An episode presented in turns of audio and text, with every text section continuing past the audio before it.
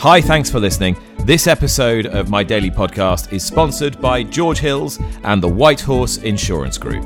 Insuring the finest thoroughbreds around the world, George Hills of the White Horse Insurance Group is your trusted partner for your bloodstock insurance needs, providing an independent and bespoke service by horsemen for horsemen. You will find George and White Horse Insurance Group to be a valuable and dependable part of your team. Yes, welcome along to this second episode of the USA interviews brought to you by Nick Luck Daily. Over the next 12 months, I'll be talking to those who lead and those who aspire to lead as the American horse racing industry engages in the most critical battle of ideas in its history. Who is best placed to steer this ship through the choppy waters? Who has the vision, the skill, the integrity, the wherewithal to keep horse racing relevant and to make us care? My guest today is the chair of the Jockey Club, Stuart Janney III. Born into the sport, it was never exactly a million to one that he'd occupy great offices within it. His grandmother, Gladys Mills Phipps, was the doyenne of the sport for half a century. She bred Bold Ruler, the sire of Secretariat and Seattle Slew. Janney's parents owned a racing stable that produced the Hall of Fame filly Ruffian, amongst many others, and while he succeeded his father quite willingly into the law, his passion for horse racing was a slower burn. Realizing a responsibility on his father's death in 1988, he pressed on, his enthusiasm grew, so much so that he was rewarded with a Derby winner of his own when Orb cemented the long association between his own family and that of trainer Shug McGaughey. But his passion has ended up stretching beyond the barn and into the sports corridors of power. He's been particularly visible lately as a key driver behind the establishment of the Horse Racing Integrity and Safety Act and through his tireless efforts on drug testing and medication reform. A recipient of the Eclipse Award of Merit in Florida recently, he was described by McGaughey as taking on the tough and unpopular issues in the sport, guided only by his principles and doing the right thing for the sport. But not everyone is impressed. My first guest in this series, the billionaire self made businessman and aspiring racing commissioner, Mike Repole, said Stuart Janney is part of the problem of the game. He needs to get fired. What does he know about the game? Stuart Janney hasn't done anything for racing. Stuart Janney, welcome. Thank you. What do you feel when you when you hear the assessment of of Mike Repole? Let's get that out of the way first. You know, I I've never thought that that you got anywhere by spending a lot of time listening to people uh, criticize you. I think you, you know you you analyze it, you see whether you think it's fair. There have been times, certainly, when I've been criticized where I thought it was fair comment. I'm not sure with him that that that's that's true. Um, you know, just a couple of very quick things to say. Uh, when you did have him on your show, um, you know, he said he supported HISA. Well, we've done that, and we never heard from him when we went through that process, which took more than five or six years to get done. He said he supported the mare cap. Never heard from him. And that's in contrast to his sometimes partner, uh, Vinny Viola, who was incredibly helpful on both those things. So, you know, my view is you get things done and let let things uh, let people look at them and decide what they how they feel about it. But just talking about it doesn't really get things done. Is it possible that you're actually two sides of the same coin. Even though you are born and bred into the game, and Mike Repole is uh, Mike from Queens, the self-made billionaire who's done incredibly well through through his business exploits. That in fact, that you, you would both uh, stand by the the apothegm. You're not going to make an omelet if you don't break any eggs. Oh, I think that's true. Um, a lot of eggs have been broken over the last decade. Uh, I think our progress has been incremental. I would say that that there's always a seductive uh, lure to uh, great leaps forward, and when they're possible, I'm all in favor as long as you're going in the right direction. Uh, when I first got into the sport, uh, there was a huge amount of talk about commissioners and and and about owners running the sport. And I was part of those discussions, and they really didn't go anywhere. And I am my own time is going to be spent accomplishing the things that can be accomplished within the foreseeable future. And, and what I tried to say at the Eclipse Awards was we're learning how to get along as an industry.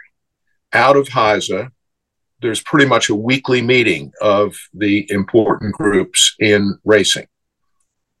I'm not part of it. Jim Gagliano at the Jockey Club is part of it, but it would have the Breeders' Cup, it would have the tracks, it would have uh, Tom Rooney, etc.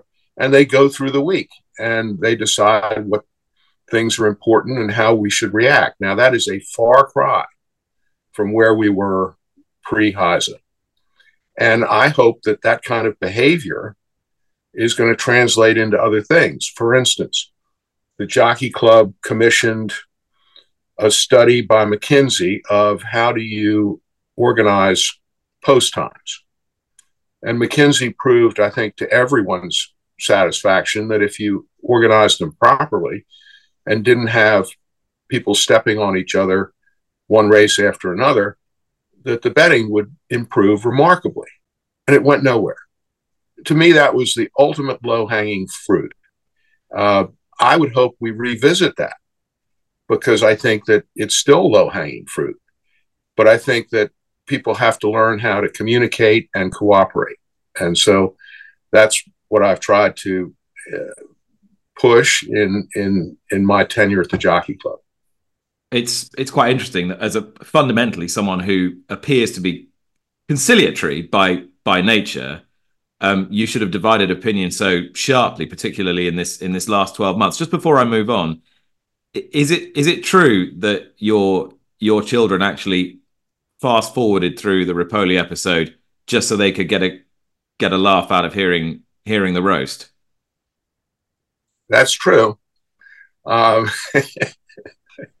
I think that speaks to the good relationship I have with my children, uh, and and I assume that they have thought that I was infallible and that this was um, uh, some indication that maybe that was not true, and they needed to uh, uh to absorb it. Uh, if something else is the case, I don't want to hear about it. Can we dial it all the way back? I was doing a little reading and I, I said that given the family you were born into, your own interest was a bit bit of a, a slow burn. Is that is that right? My father was a great race rider, and I decided that I would never be the race rider that he was. Uh, I was probably a little tired of uh, very nice older ladies saying, Do you ride like your father? And the answer had to be no. Uh, but I grew up in a community where people perceived that your interest in racing started by being on the back of a horse. And after about the age of 12, that's not where I could be found. Uh, so, you know, I think people were a little bit surprised when I did take it up, but I'd always cared and vicariously uh, cheered on my parents and knew what they were doing and saw how much they enjoyed it. And when my parents died, which was pretty much at the same time, I thought about whether I should just disperse the stable. And I knew that if I did that, that I'd never take it up again.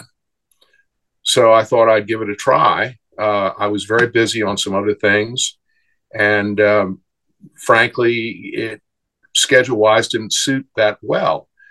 On the other hand, uh, I almost immediately got into a wonderful association with my uncle Ogden Phipps. Um, funny story there. He came and, and said, Look, Stuart, you don't know everything you probably need to know about this. I'd love to be your partner on whatever horses that you'd like uh, to make me a partner on.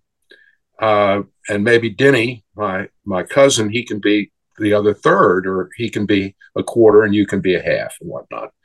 The only condition I have is that I'd like uh, you to use my trainer, Shug McGaughey, and you keep the trophies, and I will only give you advice. I will never uh, give you advice that you don't ask for. Uh, it was a wonderful association. Uh, I laughed because uh, at a certain point in time, Denny called me up and said, Well, my father just told me at breakfast this morning that we're, I'm not in the partnership. He wants to be just 50 50 with you. So that's the way it was for the longest time on certain horses. When he died, Denny uh, became uh, the substitute partner. That's how it ended up that we owned Orb together. But, you know, those were associations that made certain that I, I was going to love this sport. Um, Sugar and I have been together for forever, it seems. Uh, my wife laughs that uh, I don't really talk on the phone very long to people, but the two of us seem to figure out a way multiple times a week to spend lots of time talking about horses and life. But those associations have been important, and and uh, uh they've been great for me. And Denny's example of service to the industry was also important to me. Why did you get involved with with racing politics? It's so often um, a viper's nest and not something anyone would willingly do uh, for the dare I say it for the fun of it. What drew you into it? Denny pushed me to be involved first in Maryland's, where I got on the board of the Maryland Horse Breeders and then became head of the Maryland Million. Uh, so I kind of started small and and and not to say that it was particularly rewarding, but but it, I, I, enjoyed this, the association with the people uh, that were on that board, and uh, so that got me going. And then the next big thing was he Denny called me and said, "Look, we just had the tragedy at the Kentucky Derby with Eight Belles." He said, "We really have to step forward on on safety." and I want to have a committee, and and I'd like you to chair it, uh, which I did, and I did that for a long time.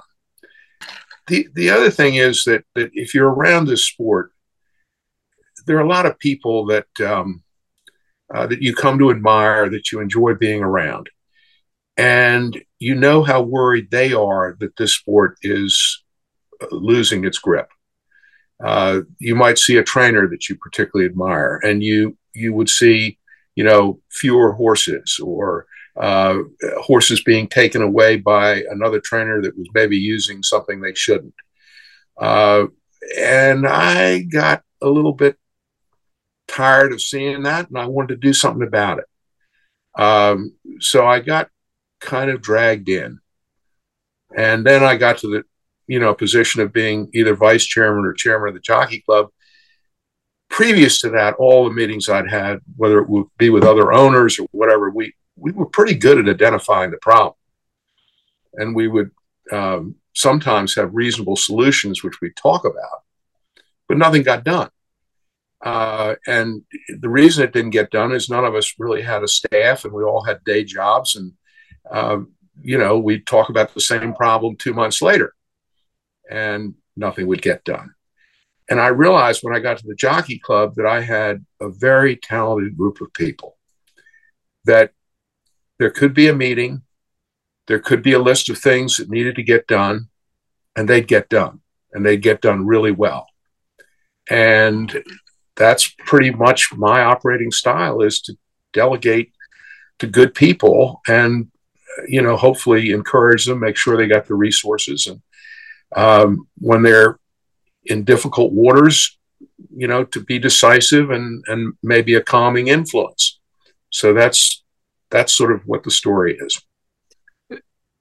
You have led uh, a real crusade against um, illegal medication. What first really aroused your suspicion that this wasn't just the odd case of somebody having a little bit of this over over the limit, but was a was a systemic problem in the sport. When when did you first realize that? Well, first of all, um, there were people that whose judgment I respect, who told me from their perspective that they thought things were veering way off course, that drug drugging was a problem before now it was becoming an epidemic and I know the day that that um, uh, that I just, in a sense, snapped. Uh, it it was one of those great fall days at Belmont where there were four or five good stakes races. And I can't remember whether I was in one of them or somewhere on the undercard, whatever, but I was there. And I was convinced that pretty much all those races had been won by people that were taking an edge.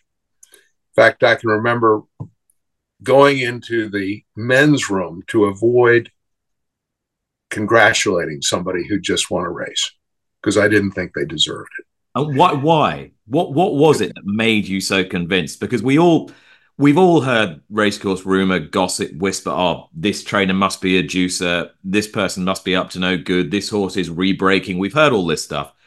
How? How from your experience and what you were hearing anecdotally, did you know in your heart that this was happening? Well, I don't think you know in your heart, but you you just don't believe the alternative. And it's for all those reasons that you've just mentioned. Horses re-breaking in the stretch. They're not really re-breaking. The other horses are slowing down, and they're able to run through those horses because they've got better oxygen content in their blood, I think. Um, it's looking at a horse and going back through their pedigree and seeing there's not one single ancestor that's ever accomplished what this horse just accomplished. Now, that isn't to say that it can't happen, but when it happens weekend after weekend, I think you need to be suspicious. It's when you see gaudy st- trainer statistics, you know, almost anybody in the Hall of Fame that's a trainer is somewhere around 20% winners. Well, there were people that were 30%. These are not geniuses. I can remember having a conversation with one trainer, leading trainer, and saying, "Look, um, this other trainer that's doing awful well. I understand your work habits, but I'm hearing his work habits are not so great. Well, how come he's beating you all the time? You know, things like that. I mean, it was a combination of things. And I just said to myself, look, when you get into this sport, you better recognize that 80% of the time you're going to get beat and then you're doing fine. But if you are going to get beat more than that and you're going to believe that the people that beat you are cheating, I certainly hope you're not going to stay in the sport.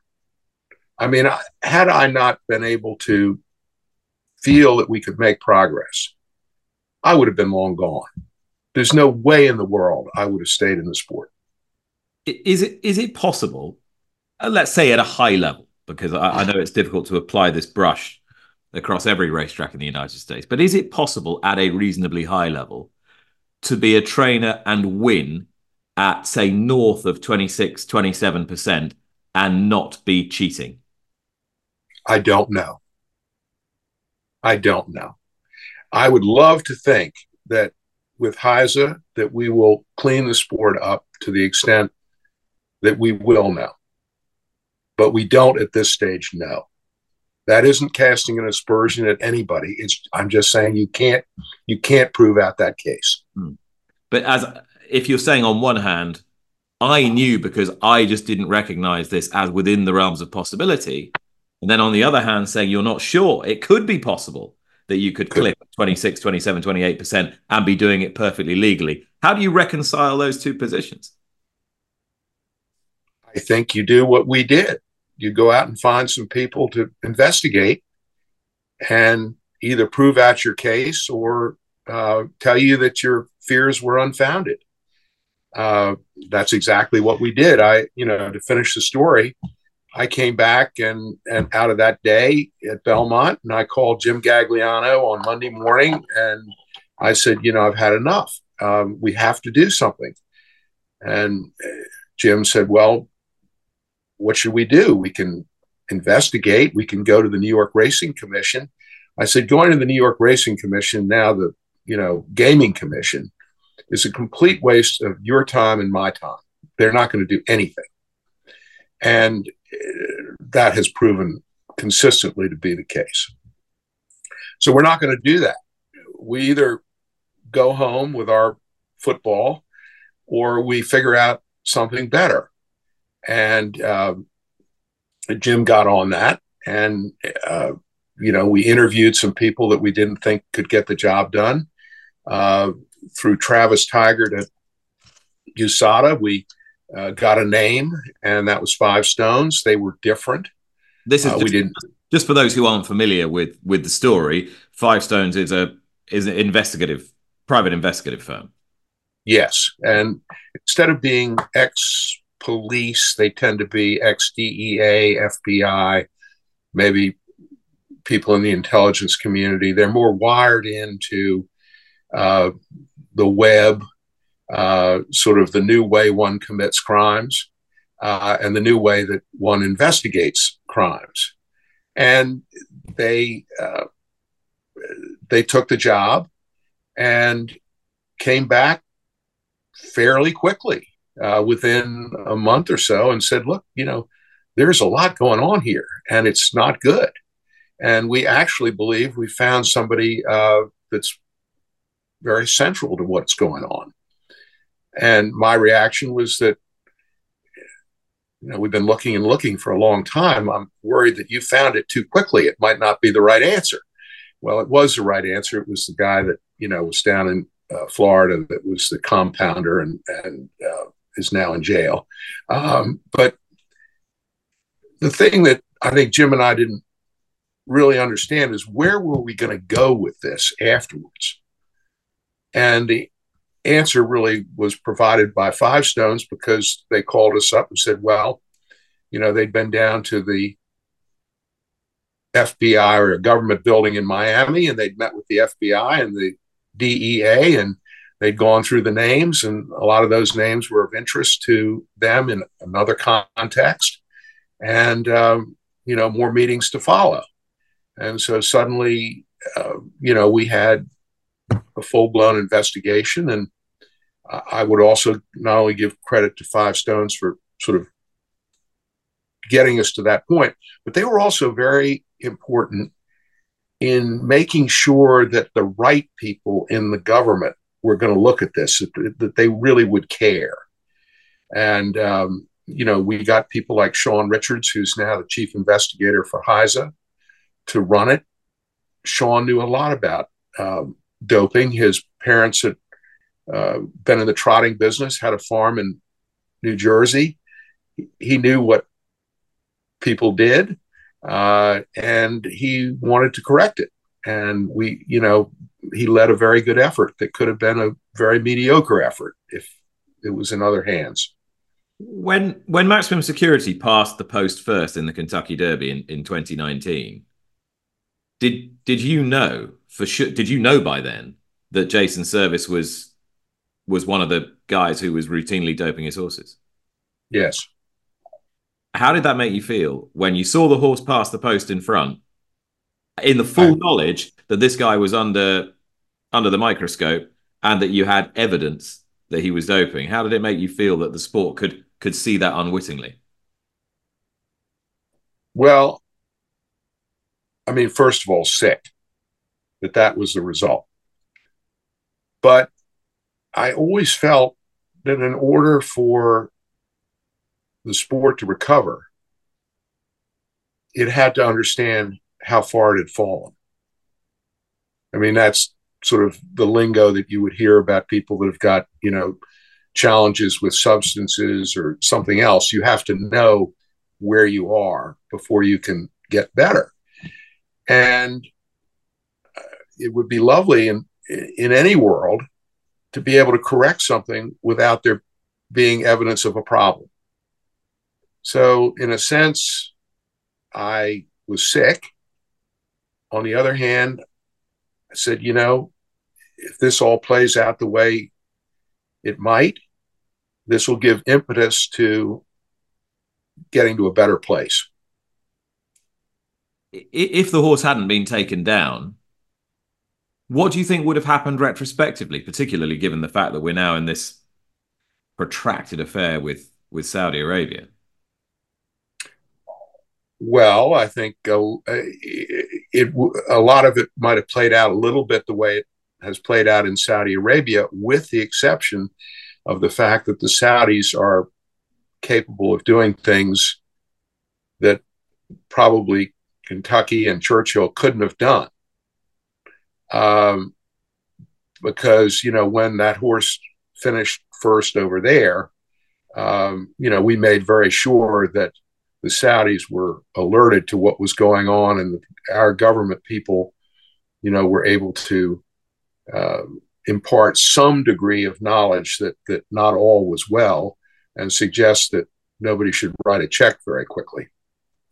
Perhaps the more important question is when you knew that maximum security and horses in that barn were or had been the recipients of illegal formulae or illegal substances, why weren't your testers picking it, picking them up? Well, the our system at that point for testing was ridiculously bad. We were testing uh, on a least cost uh, basis, testing a lot, but testing very poorly with no quality controls, no blind tests, no no nothing. And the only thing we were picking up, in my view, was accidental overages. So people that were doing stuff that was sophisticated and effective had absolutely no concern about being picked up. All right, so let's let, us I just want to I just want to cl- clear this up. So when you hear people complaining, as Mike did in the previous episode, and several trainers have done about picograms over the limit, they're talking about environmental contaminants or or in some cases accidental overages um, messing up the withdrawal time for medications that are legitimate if you like in in training.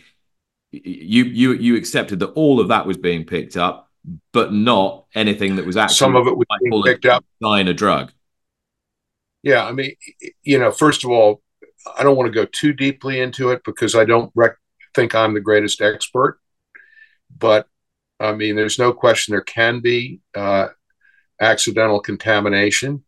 And in some cases, the test is sensitive to picking up uh, something that they don't think should be there. Mm-hmm. But where the tests were completely missing was in the whole, for instance, blood doping area, where you're using a natural substance to to boost the blood, and that was shown to be true in in in biking. And it you know really requires a very sophisticated test. It requires knowing what the windows are where you can actually detect something. And it also requires you know a degree of of pre-race and surprise testing none of which we were doing. And you know i remember testifying in congress and uh, really the most ludicrous um, statement made by uh, the horseman's representative at that meeting was to tell uh, the at the hearing that that uh, at that point USADA was very much in the forefront as possible uh, regulatory uh, entity to be used, but to say uh, they weren't qualified because they hadn't been doing testing on horses, but had only been doing human testing. Well, number one, I, I won't get the percentage right, but we share our DNA with a horse to a you know 99% degree or somewhere in that range. Secondly, almost all the stuff that was effective in racing was coming out of uh, of human medicine. A lot of it coming out of cancer, where people needed to have their blood fortified after chemo. So the idea that um, they were not qualified uh, struck me as just an absurdity and proved out to be such. Just explain what you mean by doping the blood naturally or with natural substances. Well, my understanding of, of EPO and a lot of those offshoots are that that those things occur naturally in the blood. And what you're really trying to do is increase them so that you increase the carrying capacity of the blood uh, as far as oxygen is concerned, which allows a horse not to run faster, but to run further at, at its naturally uh, somewhat near top speed. Uh, that's why we always have the expression rebraking. uh, where you'll look at a race and you'll see a horse that's not doing particularly well down the backside, where the jockey might be a bit busy on the horse trying to have him keep up, and you think, well, that's we can eliminate that horse. That horse not going to win. Well, they come into the stretch, and suddenly that horse wins. Well, it gives you the impression visually that the horse has, you know, hit another stride. Well, actually, the time for that quarter is the slowest of the race, and that horse has just kept running at its natural speed, and other horses are they're tired. Um, that's the magic of of I think EPO and some of its derivatives.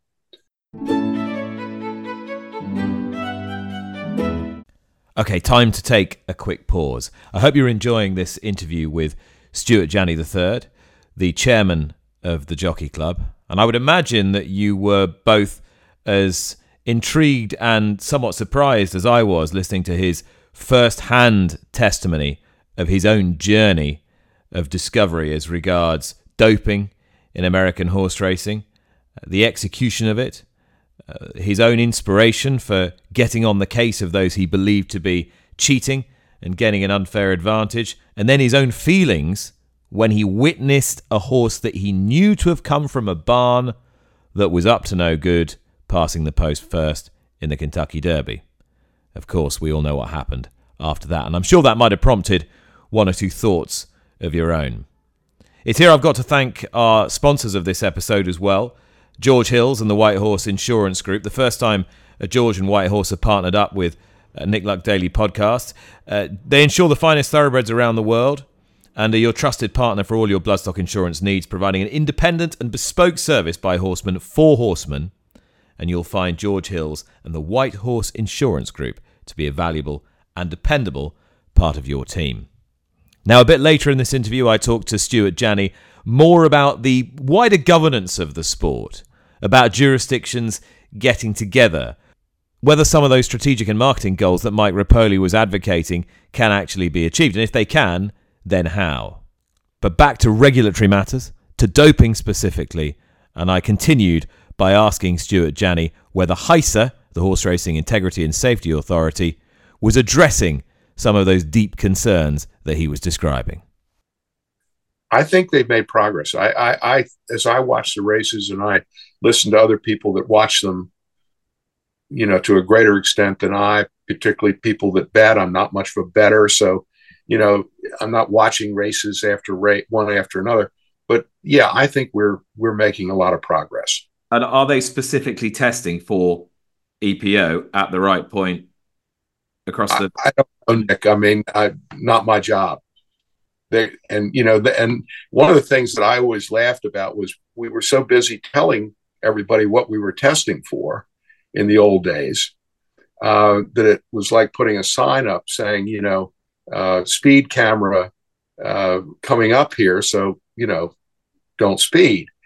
Um, it would have been better, I think, to have caught a few people if we could have, and I would certainly encourage HISA to be fairly uh, circumspect about what they're testing for and how they're testing it. Let me talk to you about Bob Baffert and Churchill Downs and the situation that we currently find ourselves in as a sport because we've all been drawn in to the dispute between Churchill Downs and and Bob Baffert. Given the fact that his suspension, his initial suspension, elapsed, what do you make of Churchill Downs' unilateral decision to maintain the ban on Baffert trained horses running in the Kentucky Derby or qualifying for the Kentucky Derby? I'll, I'll, preface my remarks by saying this is one where I really don't have a dog in the fight. Uh, there have been occasions where I guess Mr. Baffert has thought that that uh, the Jockey Club did have a dog in that fight. I, I had a peripheral uh, interest as a board member at NYRA because NYRA was also involved in what to do about him. Um, my understanding is that uh, Churchill uh, has given him a list of things that he needs to do, and that maybe not all those things have been done. So the ban continues. Um, you know, we're in sort of this gray zone. Uh, the, the Baffert case is a transition matter between the old system and the new system at HISA. And HISA legislation says that HISA can't look back. So they really, they're also pretty much not involved. Churchill obviously takes a very strong view about their property rights and their ability to uh, have the people on their property that they want to have and not have others.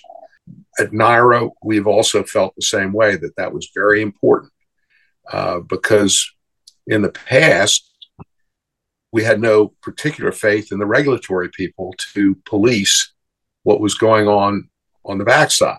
But now you so, do. Now you do, Stuart, well, have faith in the regulatory process. Now you do. So I think we so are. If, if we as a sport have faith in the regulatory process now under HISA, surely it's undermining that regulatory process if you've got a property like Churchill Downs acting, continuing to act with impunity. Well, they're acting over an incident that occurred before HISA. Yes, but they they yeah. have had they've had ample opportunity subsequent to the initial ban to now say, right, we are prepared to shelve in with the HISA regulations, the initial ban. Well, having HISA really had nothing to say about what went on with Baffert during that period surrounding, you know, Medina Spirit, etc. Hmm. They don't. I mean, that's right in the law. And but so, do you, do you see how this looks at best anachronistic and at worst quite petty to the outside world? I, you know, I, everybody can have their own view. I know that that having watched what what happened both in New York and in Kentucky, had Bob Baffert had a different legal strategy, he would be back in you know good standing in Kentucky, and that is my view. And that's your view. That's your view as a lawyer rather than as a regulator. I, as a lawyer, yes. All right. So where did he go wrong, as from a legal perspective? Well, I don't want to. I, I, I can't make another man's case for him. That, that's I'm not going to do that. I, I haven't practiced law for a long time. I don't think I've got my lawyer's insurance card in place. so, have you not just answered my question in a roundabout way? If you think fundamentally he was let down by his own legal team, then does that not further add uh, substance to the view that this ban should not be continuing and it's not really good for the sport? Is it good for the sport that some of its best athletes are not running in its best race? I think it would be great if you know the best horses were running in the best races, etc. But I don't think that Churchill was wrong to give him a list of things that needed to be done and said, um, particularly after what he did say at the very beginning of the uh, incident. So, uh, you know, it, it, again, I will say I'm not going to really get too deeply into the weeds, and uh, I'm quite pleased that I don't have a dog in that fight. Um, in terms of New York, in terms of of NYRA, you you definitely still do have a, a dog in that fight, right? He's back back racing it at NYRA. Yeah. Um, you know, th- there was a hearing. Um, I think that um, it was very important for NYRA to prevail in that hearing because it did raise the question of our control of our of our place, of our property. And um, I mean, it was a complete and utter success for NYRA. It was very well uh, uh, argued by our attorney, and um, and there was a very good hearing officer that was a retired judge, and uh, we prevailed uh, completely. So that that's fine, and that's behind us. But uh, he he's fulfilled his uh, obligations to stay off the property, and he's back in good standing. You've taken a, a few brickbats this this year for appearing on the 60 Minutes documentary, the CBS 60 Minutes documentary. Um, people accusing you of effectively dancing with the devil or shorting horse racing stock, whichever um, analogy or metaphor you you choose to use. How would you respond to that? Well, um, 60 Minutes uh, began uh, looking at this as a project when the federal government gave them exclusive use or access to the wiretaps. Um, they came to us after that. Um, they'd been further encouraged by Jeff Gural, who uh, owns the Meadowlands, who'd contributed to Five Stones uh, investigation, who was uh, very upset, rightfully so, that a lot of um, bad activity had occurred in tr- the trotting game. And basically, the leadership of that industry decided they didn't want to clean it up. So he is a lonely voice at the Meadowlands. So, encouraged by the federal government on the access to the wiretaps issue and I mean wiretaps, and Jeff Gural, they came to us and said, you know, we, we want to do a story.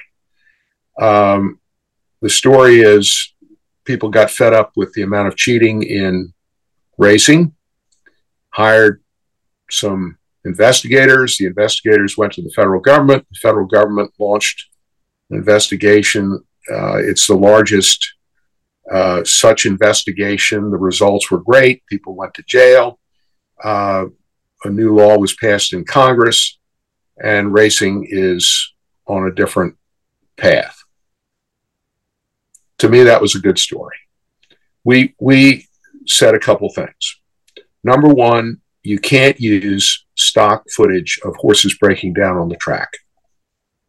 Number two, you can't have PETA or horse racing wrongs on the program. If you do, we will not participate.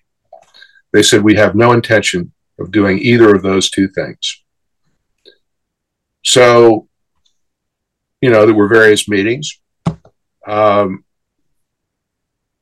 unfortunately, at about the same time that they were preparing to do interviews, 12 horses died at Churchill during the run up to the Kentucky Derby. And it was the biggest story in racing because every correspondent who doesn't care about racing the other weeks of the year was sitting at Churchill Downs. So it was a huge story. They came to us. I have to give them credit. They were honest. They said, look, this has become part of what we have to do. We can't walk by this story. We said, we understand. So they interviewed me right before the Derby. They interviewed me for three hours. Two hours was the original story. The last hour was a very uncomfortable hour, which was all about breakdowns on the racetrack. And they had, because as you can imagine, they're coming to this story. For the first time, they had some maybe simplistic ideas about what it was. And I tried to say, no, it's not that. It is many different things that can contribute to a fatal accident. Uh, they thought racing two year olds because they'd been told that was a dangerous thing to do. I said, no, it's not.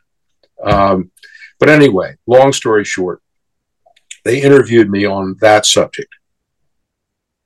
They also went out and spent the entire morning at Shug McGaughey's stable and at Belmont, taking pictures of horses getting a bath, exercise riders getting their instructions, etc. So I, I really do think that their intention was to make this much more a story of racing improving than it was a hit piece.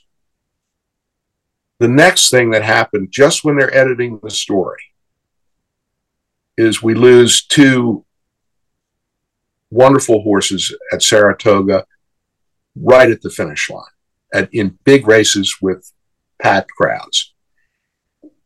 And, you know, we never really heard from them again. They were doing their editing, et cetera, et cetera. But uh, unfortunately, when we said you can't use stock footage of horses breaking down on the racetrack, they didn't need to.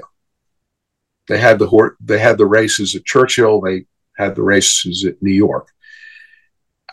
You know, I believe that when somebody's going to do a show, and they are going to do that show, you've got to be there. I remember as a kid watching 60 Minutes, and they'd knock on some person's door as they are about to come out in the morning and chase the person across the lawn, firing incriminating questions at them as they're trying to get in their car as quickly as possible. Were you were you wor- were you worried that you'd be leaving your house in, in Maryland and you'd be getting chased by by somebody shouting, Mr. Mr. Janney, Mr. Janney, why did 12 horses die at Churchill Downs, Mr. Janney? Do you have blood on your hands, Mr. Janney? Is that what you were envisaging? I wasn't worried about me, but I was worried about what it would look like for the sport. Yeah. And, you know, I just like, you, you got to go and you got to argue your case. And my case was, had several different prongs to it, not all of which got into the show.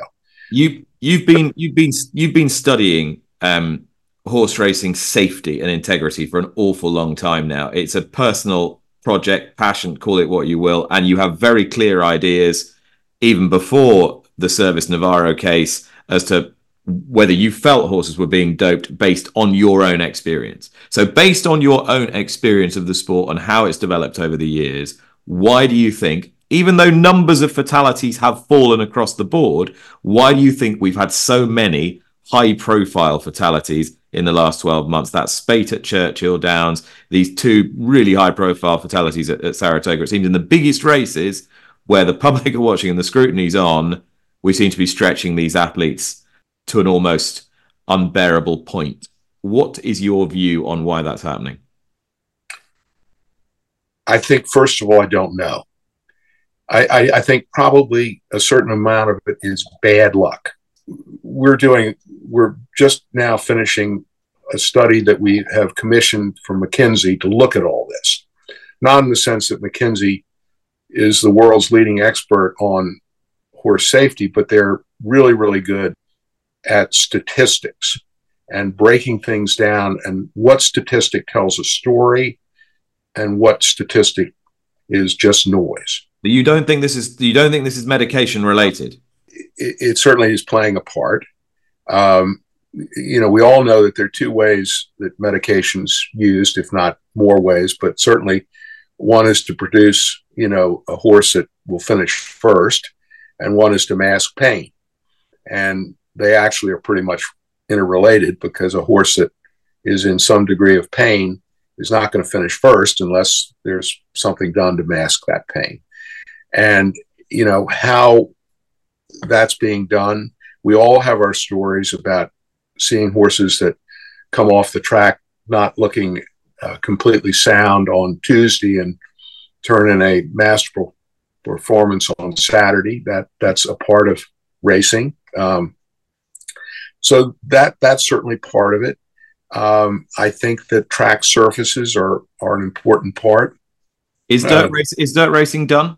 Is that done? Uh, do you do you, do you believe that's I, I in the next decade? Well, I, you know, not to get ahead of McKinsey, but um, what I think is being said is in areas where you've got big weather changes, uh, where you've got temperature changes, rain, no rain, etc., keeping a dirt track safe is a real challenge.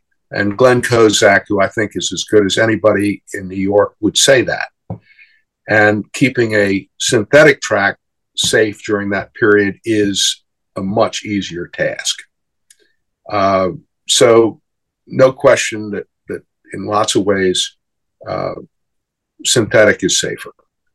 Um, but I don't know whether that means that dirt tracks are finished. I don't think they're finished next year, but I do think that, you know, if you wanted to bet on what we'll be doing more of five years from now, I would take the bet on synthetics. In lots of ways, it it, it helps um, from a business point of view too.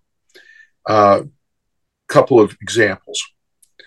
Uh, NYRA will leave Aqueduct in a couple of years. We're not really racing. Belmont's, you know, out of the picture financially, it will probably be better off to put a synthetic track in at Aqueduct for just two years. Because, you know, when people scratch off, when they scratch the race off the turf and you're down to four entries on the dirt, you don't have a betting race. so I think NYRA management would look at it and say the ability to have a good betting race when you have to take it off the turf is, you know, fundamentally a good business decision. Take the situation in Maryland, where Pimlico is going to be, in all likelihood, the only track. Well, Maryland's got a very good turf program, but they, if they had just a dirt track and a turf track, and they wanted anything but a boutique in the spring and the fall, the turf isn't going to stand it. So you're pretty much going to have to have a synthetic. And the question then becomes do you have three different tracks or do you have a synthetic and a turf? That is something they're going to have to figure out. I, I met with some of those folk in the last day or two, and you know that's something on their mind because you simply can't run on the turf all the time. Is there a future to the Triple Crown? It's ironic that I asked the question, but six years after a Triple Crown winner who came, but three years after the previous Triple Crown winner. And in the mid 2000s, people were saying, well, there'll never be another one. Then there were two. Now it seems less likely than ever. How have we managed to foul up one of the greatest assets that the sport has and should have? Well, there, yeah, we're in a we're in a a box uh, that's hard to get out of. Uh, moving the races is going to be difficult because of other sports commitments by the networks and uh, the feeling that at a certain point in time uh, you, you get into the summer doldrums. There, there are all sorts of reasons. Um, you know, I, my sense is that, for instance, Fox, who's doing the uh, uh, Belmont at this point, um, you know, their interest is getting a triple crown uh, as a as a as a possibility at Belmont time. Mm. So they're not particularly interested in a strong Preakness. If the Preakness race is going to be uh, the Derby winner and you know non-winners and whatever, uh, that's fine. Uh, so everybody's interest is is nuanced and different we're going to have a situation in all likelihood in Maryland where the Preakness has to go to Laurel, and that will be for two or three years. Uh, a more uh, unattractive Preakness location I can't really think of. So we got challenges. Hmm, there are challenges, and this sort of brings me now back to what I would consider to be sort of more Repole-ish territory, if you like when you're talking about the marketing of the sport because we've talked a lot about the regulation of the sport and you have a very kind of strong regulatory pedigree and background in what you've done with HISA and and the dope testing and and so on. The questions it seems to me that are now most potent concern whether you can whether you can unify governance in the same way that you can unify regulation we talked about those three triple crown entities churchill downs NYRA and now First Racing. Um, three big organizations that all have significant influence in the sport, but are not all necessarily at all times pointing in the same direction from a strategic and governance point of view. How does the sport um, overcome that? And is this where we're now in need of, to go back to your first point that you raised, the commissioner? Well, you know, there's, I think it's first of all important to think about what a commissioner does. Uh, a commissioner, for instance, would determine when we're going to hold the Triple Crown. Mm. Might also determine where we're going to hold the Triple Crown. Yeah, and and how those media rights are are sold. And presumably, if you're looking at other sports. Um, and so, you know, think about what, for instance, the NFL commissioner does they switch games in terms of time a week out. Mm-hmm. More attractive game for the evening or, or more this or more they they do that. So a commissioner has real power. And I just happen to believe that we are at a point now where that's not going to happen. Churchill is not giving up all the property rights and other things that are associated with the Derby. NYRA is probably not giving those things up. Maryland is in a particularly complex legal position given all the past uh, agreements and, and, and consent decrees and other things. So, you know, we can talk about it, but how much energy is that going to expend? I, I think a better path is to get these people actually talking to each other. Mm. I mean, you know, to some extent, have I facilitated that? Yes, I've tried to, whether it's effective or not. But for instance, when we had discussions at NYRA about what we're going to do with our various track surfaces with the new Belmont and whatever's done at Saratoga, et cetera, et cetera, the next day I called Alex Rankin and said, This is what we discussed. Just want to tell you, you know, and don't you think that, you know, David O'Rourke and Carstanjen should be talking about these things? Because I will tell you in the past that that didn't happen.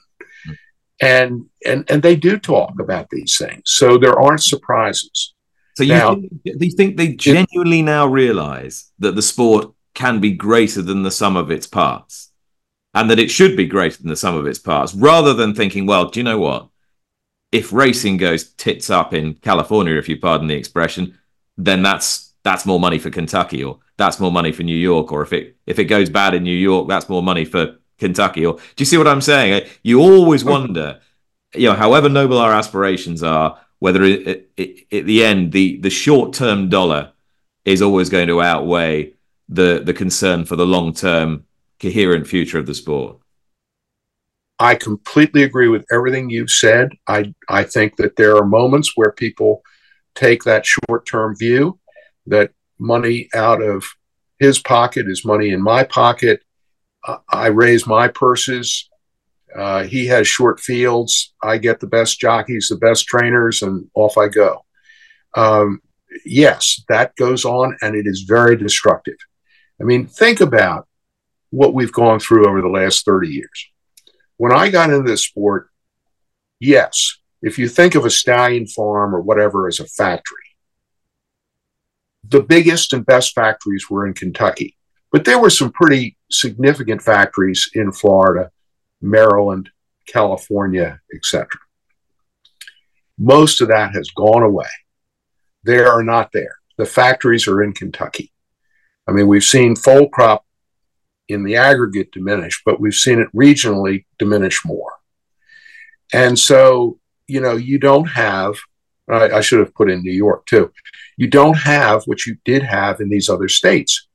Now, it's wonderful that these factories are to some extent flourishing in Kentucky, but if nobody's buying their product, they're not going to flourish long term. And the other thing that worries me is that whenever people have gone to a state legislature to say we need something for racing, yes, they want to hear from the chief executive of the track. But what they really want to hear from is the breeders, the guy that's racing, the, the sort of people that inhabit racing, the little guy and the person that's keeping open space or whatever it is. But those are the people. And in New York, we would not have a new Belmont without the New York breeders. In Maryland, I don't think we'd have a $400 million bond issue for a new Pimlico without the Maryland breeders. And I really worry at a time when we're getting a lot of money in these states to supplement purses that's coming from non racing activity, in other words, gaming, that we have gone over a period of time from having a social license to be the only gaming enterprise to being one that is maybe the stepchild of sports betting and other things. And that's a long, gradual decline, but it needs to be reversed. And racing's got to focus on that because racing in the United States is not going to be what we want it to be if it only exists in a couple of jurisdictions. It needs to exist on both coasts, and it needs to exist, obviously, in Kentucky but it's really critical that it exists on both coasts. and and most people would tell you that if they were to cast their eye 10 years ahead, they would have graver concerns about the future of racing in California because of uh, racing's uh, more perilous social license there than perhaps in other parts of the of the country. Do you genuinely believe that New York, Kentucky, Kentucky in particular, would give significant um, national assistance to to California if it needed it? I don't know, but I do think that that, that question is probably going to get called at a certain point in time. I mean, to some extent, HISA is recognizing the disparities in jurisdictions and wanting to keep things alive. I mean, New York is paying a whole lot more for its regulatory environment than you know a state with a much lower purse structure. Um, there are going to be other things that are going to occur where you know the good of all needs to to to take precedence over the good of one particular place. Um, most sports have recognized that. Obviously, football does it probably better than any other sport. And the fact that those are the most valuable franchises should not escape um, anybody's attention.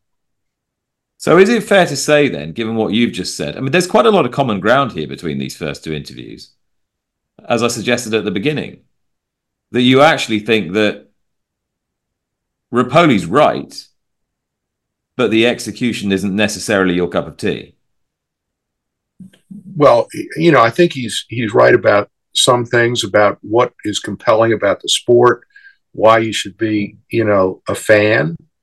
Um, you know, I don't know that he's really come forward with anything uh, by way of an actual plan, which you know is important in the final analysis.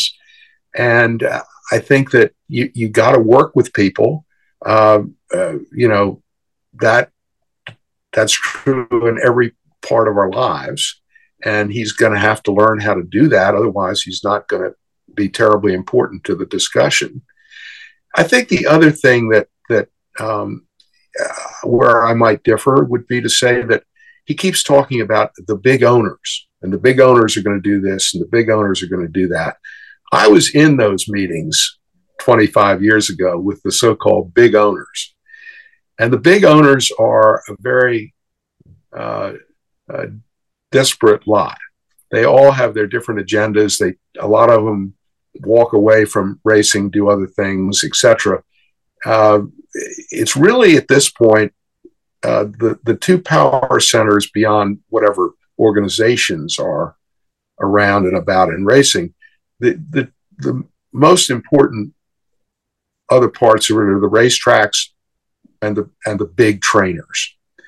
Uh, I can remember being in NYRA board meetings when we were talking about Lasix. This was years ago, talking about Lasix, and all the so-called big owners in the room uh, were saying, "Well, we're going to do this, we're going to do that," and then they went and talked to their trainers about what was going to happen. And with the next board meeting, suddenly they'd reverse their position. So you know, the trainer is going to determine in a lot of these cases where I'm going to run, uh, what I'm going to do. And by the way, and if you don't like it, you know, don't let the door hit you in the rear end on your way out. Sometimes rightly, but often not rightly. I've always felt that the trainers have an extraordinary level of influence over the way that the sport is run. Um, do we allow our ever dwindling fan base to have enough influence over the way that the sport is run. It seems to me their voice is rarely heard as meaningfully as it should be. I mean, we've done some polling. We, you know, I, am sure we could do more. It's hard to get a real sense of it. I, I know that, um, you know, when McKinsey, who we use a lot because they they're good, and they also have people that really care about racing. So you know you you're not sort of uh, having to relearn something. But I tell you um, what, McKinsey don't come cheap, Stuart. Is this this must be costing racing an absolute fortune? Well, you know, yeah. I mean, you you start with a million up uh, for any of these studies. Um, is, it, um, it, worth it? Is this not something yeah, that? Yeah, it is worth it. It is worth it. I, I, I totally think it's worth it. I can remember one time uh, my cousin Dinny was Phipps was chairman of the Jockey Club, and Dinny constantly said the reason we're not doing well with betting is we're taking too much out of the betting dollar. We ought to take less and allow people to, you know, we're cleaning them out at the end of the day. McKinsey came in, doesn't mean that Dinny's wrong, they're right, doesn't, whatever. They said, no, that's not it. You should take that out, but you should give rebates. You should know everything about that person that's betting. As a requirement of their betting, you ought to know where they live, what their income level is, what other things they bet on, everything that you can possibly know. Because, by the way, your competition knows all that. When you go into a casino, they figure out those things about you. So, totally different viewpoint. Um, we don't. We know more now than we did about who who's betting on our races, but we don't know anything like what others know. And of course, a lot of the rebating and other things have taken place away from racing. In other words, it's not NYRA that's doing it, it's an offshore uh, activity that we really don't control. So, you know, it's, you're right. We're, we're, we're not where we need to be. In terms of giving the fans an experience that is commensurate with what well, with, with what they're spending. That's right. And I mean, we have to do better. You know, I think a very important moment in the sport's long history is going to be, you know, what happens when Belmont opens, reopens. From my point of view, the design is an absolute mm. 10 well, you've actually got an opportunity that hardly anyone's had for ages, which is to create a state of the art facility that can compete with with proper sporting and, and other entertainment venues. I mean, I, we have a, a situation here, and I've been talking about it a lot on the podcast. And I think, generally speaking, the tracks in this country are probably in slightly better repair than the ones in the in the states. But I often think, you know, if I was taking somebody here for the first time, it's just a bit crap it's just not good enough relative to how to how good you know your your concert venues are now, for example, uh, or your theaters are getting so much better than they were in the 60s and 70s. Our racetracks have stood stood still. And uh, there was a, a distinct moment last year when I was watching horses run for a million dollars around a, a facility that, you know, frankly, probably should have been bulldozed 40 years ago. And you're thinking somewhere along the line, we've not got this right. It's supposed to be an entertainment business. You're right. Um, you know, we rely so heavily on the betting dollar, whereas a lot of other sports, and including steeplechase, jump racing in this country, rely on hospitality, on sponsorships, on all sorts of other things uh, we are way over on one end of the spectrum in terms of how we make our money. And part of it is that that we don't have the facilities that suggest to a sponsor that they would like to send their clients out, you know, for a day at the races. Uh, and that is a problem. Uh, you know, it's being addressed in certain jurisdictions, but it is still, you know, more of a problem than it needs to be. So, what is the new Belmont Park going to look like? How is it going to be different? Well, I mean, it's it's going to be very airy. You're going to be able to move around. You're going to be able to go from the front side to the back side very quickly and easily. You know, while still being in the building, there are lots of different entertainment spaces. The I, I, I and it, and it's a breathtaking design. I mean, it looks fabulous. And so, uh, you know, I'm very excited about it. Um, you're going to have, uh, you know, hopefully a good link with the um, with the uh, arena that's next door.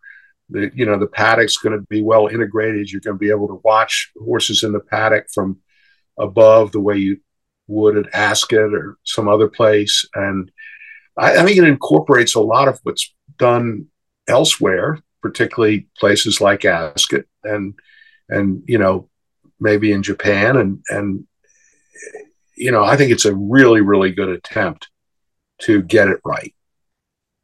In that 60 minutes interview, uh, Cecilia Vega asked, Can the sport be reformed or is it too late? What do you think? Oh, I think it can be reformed. Um, you know, number one has to be uh, not going to exist uh, with you know the amount of money we're getting from non-gaming sources if we're not you know something that people are proud of. So it's got to be, and I think we're on our way. Uh, I mean, the point I made over and over again that did not see the light of day is how bad the state regulatory system was. I mean, just think of New Jersey, where Mr. Navarro was winning every race he pretty much entered, was in a bar crowing about how he was the juice man. And nothing happened, basically. I mean, that's how bad it was. And it wasn't just New Jersey to single them out. Um, you know, I, I, I made a lot of enemies 10 years ago when I said how bad Pennsylvania was, that it was just awful. And they were doing things down there at a regulatory level that were just extraordinarily bad. So I said to, to her, you know, what if you did those things in football or baseball? I mean, think of when the Houston Astros were accused of stealing signs, and the only people were some very sleepy sports commissioners in Texas that were supposed to do something about it. I don't think a lot would have been done. Uh, and so, you know, it's not the people in racing that are bad. The people in racing are like anybody else. There are a certain number of people that are bad, there are a certain number of people that are great, and they're a lot like the rest of us who, you know, are tempted or, you know, one way or another. But over time, if you see nobody is regulating you, you see the money there, you see somebody else gathering horses, gathering purses, gathering owners, and you can't pay the check. I mean, you can't pay the bill. I mean, and nobody's watching the store. I mean, why should we think that we would get any result other than what we got? And that's why I'm so passionate about HISA, because it is the opportunity for us to do what other sports have done people have speculated as to your own future as chairman of the the jockey club. Stuart, how long are you in this in this gig for? I don't know. I just retired as chairman of Bessemer, so I don't want it to be an epidemic, you know. But I, I don't believe in doing things forever. Uh, but you know, that's a consideration or a conversation that I would have with the stewards of the jockey club and whatnot. And I think that you know, over time, there'll be change at the jockey club. I, I, uh, but you know, I'll probably save that conversation for uh, uh, the stewards, and I wouldn't be looking for any immediate uh, changes. Yeah. So you've still got the appetite to lead. I do. Yeah. Um, you know, I don't think you can do these things forever, um, and I do feel like, uh, particularly Jim and I, and you know the others, Matt, Iuliano, and you know Mark Summers, Bill Lear. I mean, we we set ourselves out on a mission in about 2015, and the amount of time, the amount of conversations, um, you know, you it's a little bit like a race, you know, you, you but you run to the finish, mm. and um, and I do. I'm very proud of what they all did and what we've accomplished, and and and you know, so um, nothing's forever, but um, but I'm very comfortable being there, and I've got a good group of stewards that I like working with, and a staff that I love to be around. Stuart Janney, thanks so much for talking to us. Thank you.